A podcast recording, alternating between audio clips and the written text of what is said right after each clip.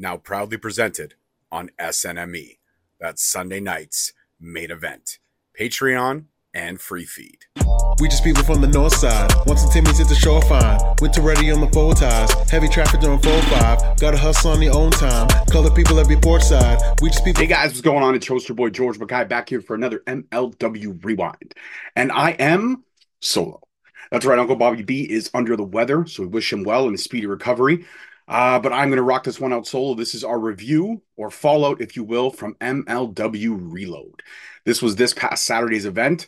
I know we're a little bit late. We usually do the Fallout show 24 hours after, but like I said, I wasn't feeling great on the weekend. Bobby's not feeling great now, but we didn't want to hold off any longer, giving you our recap and review of it. Even though it's just me, it's still the same rewind that you know and love. So let's kick it off, shall we? All right, to kick things off, MSL opens the show with another Sessions by St. Laurent. His guest is the current reigning defending MLW heavyweight champ, Alex Kane. And, you know, he tried to recruit Kane to WTF, showed him like what a merger of Bomaye and WTF would look like with the logo and the Bomaye in the middle of the logo instead of the neon. And then he hands Kane a contract and says, We can make insurmountable amounts of money, more than what Don King is paying to you. And frankly, we all know what he did to Mike Tyson. Taking shots at Don King when he can't defend himself. Not really cool, MSL.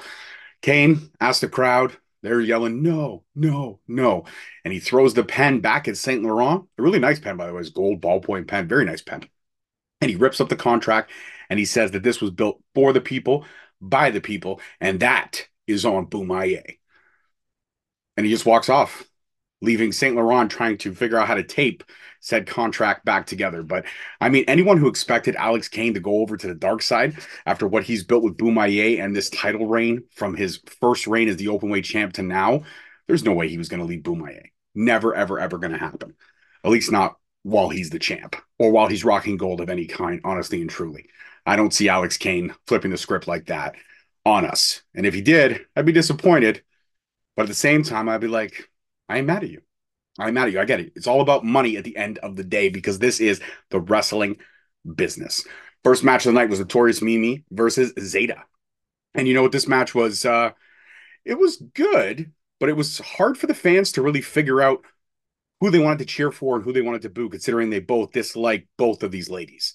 And when Zayda came out with St. Laurent, it was pretty obvious that she was going to get most of the heat, and she did. But I will say this Mimi impressed more than Zayda. Zayda's still young, still working. Mimi young as well, but uh, the veteran out of these two in this match. And I will say, Mimi really impressed me with her speed, her agility, her ring IQ. But Zayda wins via the I'm prettier. And one, two, three, Zayda wins. She goes on to the champion. Right after that, Joe Dombrowski tries to catch up with her and MSL. Uh, they do nothing but insult Joe. Nothing. Uh, Zayda says uh, after she snatches the mic away from Joe, she says Court Bauer should do better, and Zayda deserves gold. MSL says we'll talk about in the back. We'll talk about in the back. You know, I got a good relationship with Salina. Let's talk about in the back. So she kind of he kind of scurries Zayda away, um, and we don't really get a resolution at this point in Reload as to what's ex- you know expiring here. Uh, next match on the card: Intergender Steph De Lander versus Good Brother Three. Now, guys, if you know, you know. Good Brother Three and Manders, really similar body type or shouldn't say Manders, my apology. Manser, good old Manser, uh, in body type and stature. And if you haven't figured it out, I don't know what to tell you.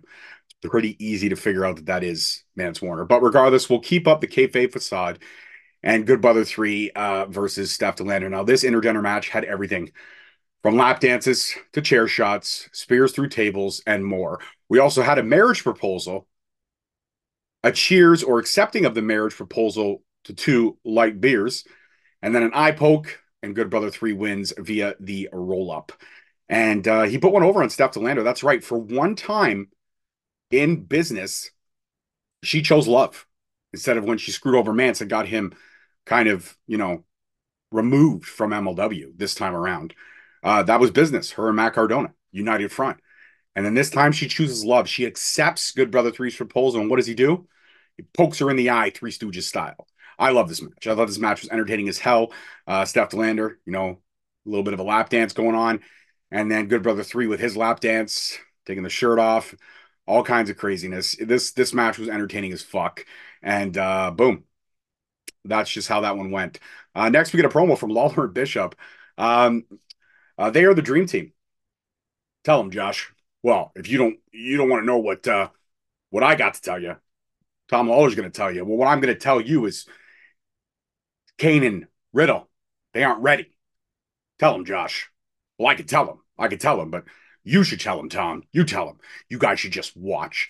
And this was very reminiscent of those 80s and 90s promos when tag team wrestlers or even wrestlers in a group or faction would get together and everyone would kind of have their spiel of, I'm going to tell you, but then my partner's going to tell you the same thing, but in a different way.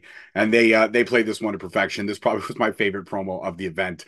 I really liked it. Liked it a lot. Uh, Jimmy Lloyd versus Ichiban, uh, Salina De La Renta, and uh, Jesus Rodriguez. Uh, they came out to interfere, and Salina was on commentary. Ichiban wins via the Ichiban Kai. Uh, Salina unhappy, and Ichiban and Rocky is now set for super fight. That is going to happen. Um, and this match was great. This match was typical Jimmy Lloyd.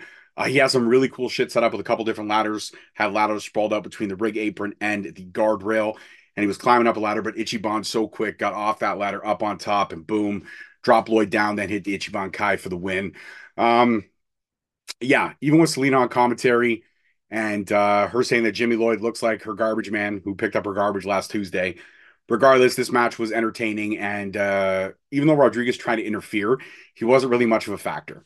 Wasn't much of a factor. This match was pretty much kept cleanly between Ichiban and Jimmy Lloyd, but Ichiban with the win and momentum carrying forward because now we know it is official that Rocky and Ichiban will happen at Super Fight. Two out of three falls for that middleweight championship. So that'll be great. Super Fight is building up to be a fantastic. All right, next match on the card we had. I'm Rob's usually here to save me, so if I say these names wrong, guys, I apologize. We had Moka Miyamoto versus Nao Kakuta. I hope I said those right. And Kakuta wins via a fireman's carry into its stunner. I was really impressed with her agility. And these two ladies both representing Tokyo uh, uh, Tokyo Joshi Pro, uh, and they killed it. This match was the crowd wasn't really into it because I don't think they, a lot of people in Philly knew who these two ladies were. I myself did not know who these two ladies were, but I know anybody brought in from Tokyo Joshi that we've seen thus far has been nothing short of impressive, and these two ladies lived up to it. This is a hard hitting, strong style type of matchup. These two went at each other hard. There obviously is a history there between these two.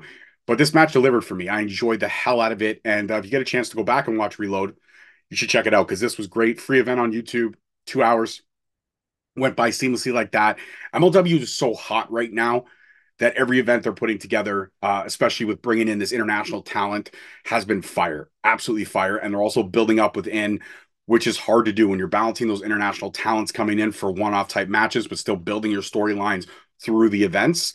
I'll give the creative team and Court Bauer all the credit in the world of what they're doing right over there right now. I love every single second of everything that I'm talking about. Now, I mean, if you go through the archives and the history, I've never really had not a nice thing to say. Just a couple critiques of my own personal opinion, and that's what these podcasts are. They're opinionated. I have to give an opinion because that's what we do. But uh, regardless, you may agree with me, you may disagree with me, you may think I'm fucking talking out of my ass, and that's fine.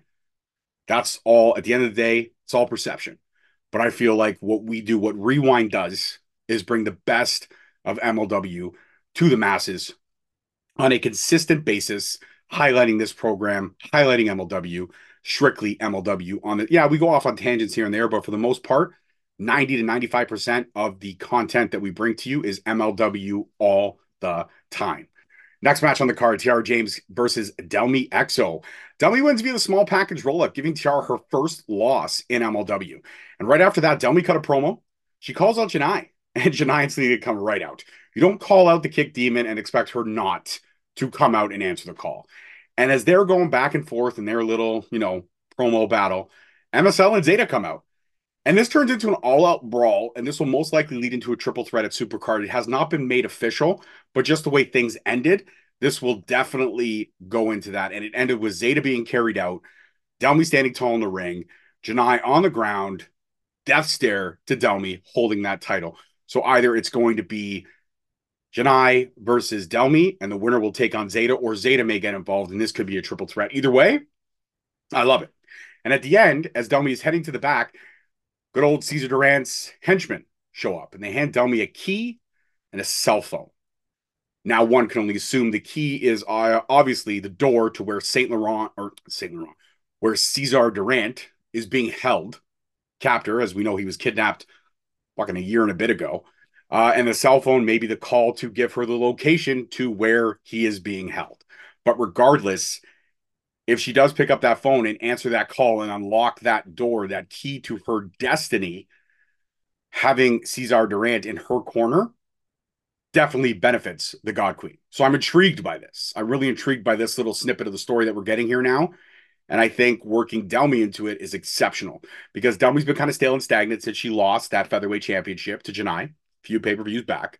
So this is a good way to kind of bring her back into the forefront and now working into her having possibly a manager, which isn't a bad thing. Delmi can cut a promo, Delmi can talk, but Cesar is a way better talker than anybody that's else out there. And Cesar can go toe to toe with Salina and still tan- stand to tell the tale after it's all said and done. So I'm good with that.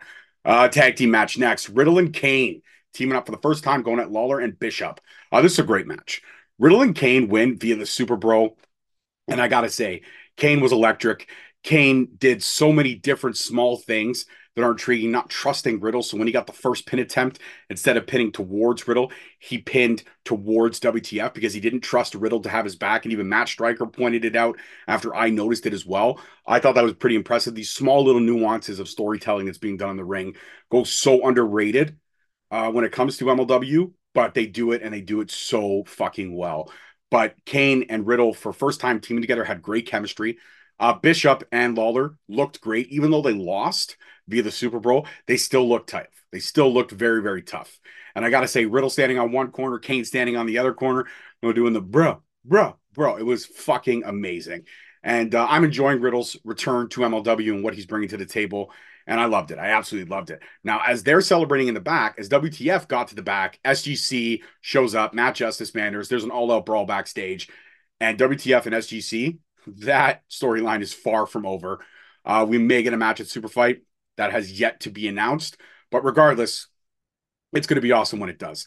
Next match on the card is the returning Sami Callihan versus the head of the Bread Club. That's right, Kojima. And uh, Kojima comes out and he's attacked by Callihan right before the match starts. Typical Callihan. Um, and it's a great brawl. Both wrestlers uh, got their spots. And then they finally get in the ring. The match does begin and Sami and Kojima, great chemistry. These two were incredible. They really did a phenomenal job of getting their spots in, like I said earlier, doing all the little things that make them such amazing storytellers. And Sami Callihan's ring psychology is something that I don't think a lot of people recognize or give credit for. And I really enjoy what Sami Callihan can bring to the table when he's given that creative freedom. Not saying that he didn't have that freedom and impact. We know he didn't have it in NXT, but he did definitely have an impact. Um, and he was able to really go with that. And at the end of the day, Sami Callihan, even though he's got a kind of a bad reputation, he also was a company man. Don't forget, this is the guy that took the loss to Tessa Blanchard to make her the first inaugural women's heavyweight champion of Impact in wrestling, period. So that's still a history. It's still a his- historic moment. And Sami Callihan was part of that for sure. Uh, at the end of the day, at the end of the day, Kojima won with two clotheslines. And Sami's finally down one, two, three. At the end, Kojima talks about how much he loves bread. He had bread this morning. Now he's going to go backstage and have more bread. Thank you. And he leaves. Great. I mean, don't expect nothing less from the great Kojima. Now uh, we get after this is the final match of the card, but we get an impromptu Kane press conference. That's right. Uh, he loves the press conferences. He loves the press. He loves the international press. He loves the foreign press. But what he doesn't like is Kojima or bread or narratives. He doesn't like any of these. And there have been six hoes that lost, tapped out, or choked out. Kojima is not going to stop the movement. Kojima is about to get old Yellard. That's right. He's going to take him behind the woodshed and put him out of his misery. And that's it. That's how it ended. The event was over. But right before we fade to black, we get a little flash of the old Contra flag. And this begs more questions as well. Maybe the key with Delmi has something to do with Contra. Maybe she's unlocking Pandora's box to somehow bring Joseph Samael and Contra back into the forefront.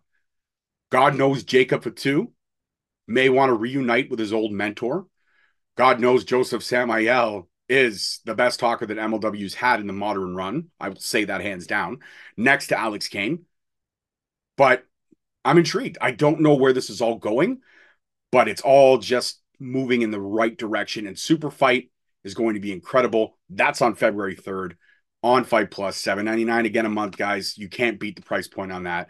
And that's it. That's it. The reloaded review, recap, wrap up, fallout, whatever you want to call it, it's in the can. Sorry it was so late. I apologize. But hey, I got it done, even though solo. And as, as I said before at the beginning of the show, we wish Uncle Bobby B a speedy recovery. That's it for this one, guys. Peace, love, and wrestling. We'll see you guys. We just people from the north side. Once the Timmy's hit the shore fine. Winter ready on the full ties. Heavy traffic during 4 5. Gotta hustle on the own time. Color people every port side. We just people from